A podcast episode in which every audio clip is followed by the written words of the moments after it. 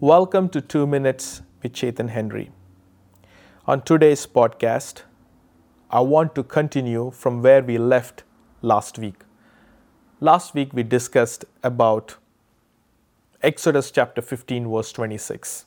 And the first principle was, if we will diligently listen to the voice of the Lord your God. Today, I want to continue with the second divine instruction, that is, and to do that which is right in his eyes. And to do that which is right in his eyes. First one is to listen. Second one is to do that which is right in his eyes. Why is this so important? I want to give you an example. You see, during the time of Noah, the whole planet was living in an evil way, and God was disgusted with it.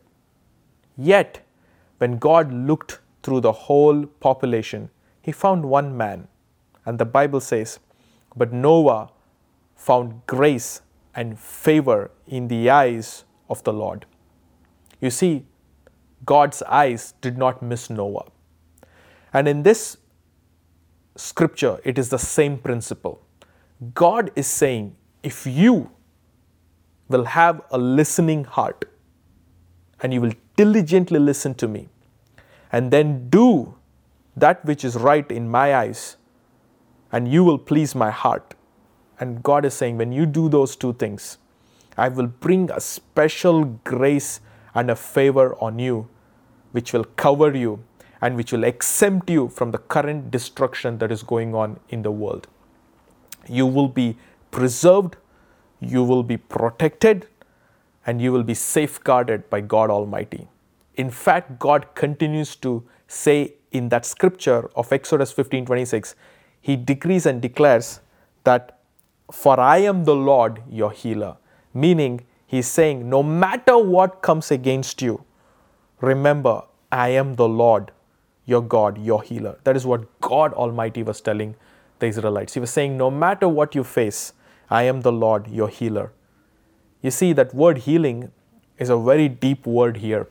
In fact, that word does not just mean, it means Rapha. That means the Lord God who literally becomes a healing inside of you.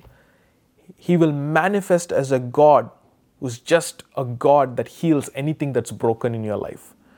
So today, listen and do and please his eyes, and he will all of a sudden manifest to you as the Lord God, your healer. That is what he did through his son Jesus. Even though the Lord Jesus came on this earth, he never went and healed anybody and everybody who did not want healing. He went to those who wanted healing and he gave them healing. Today, if you need God's healing, listen, do, please his eyes, please him, and your healing will not miss you. So God bless you. You have a great day.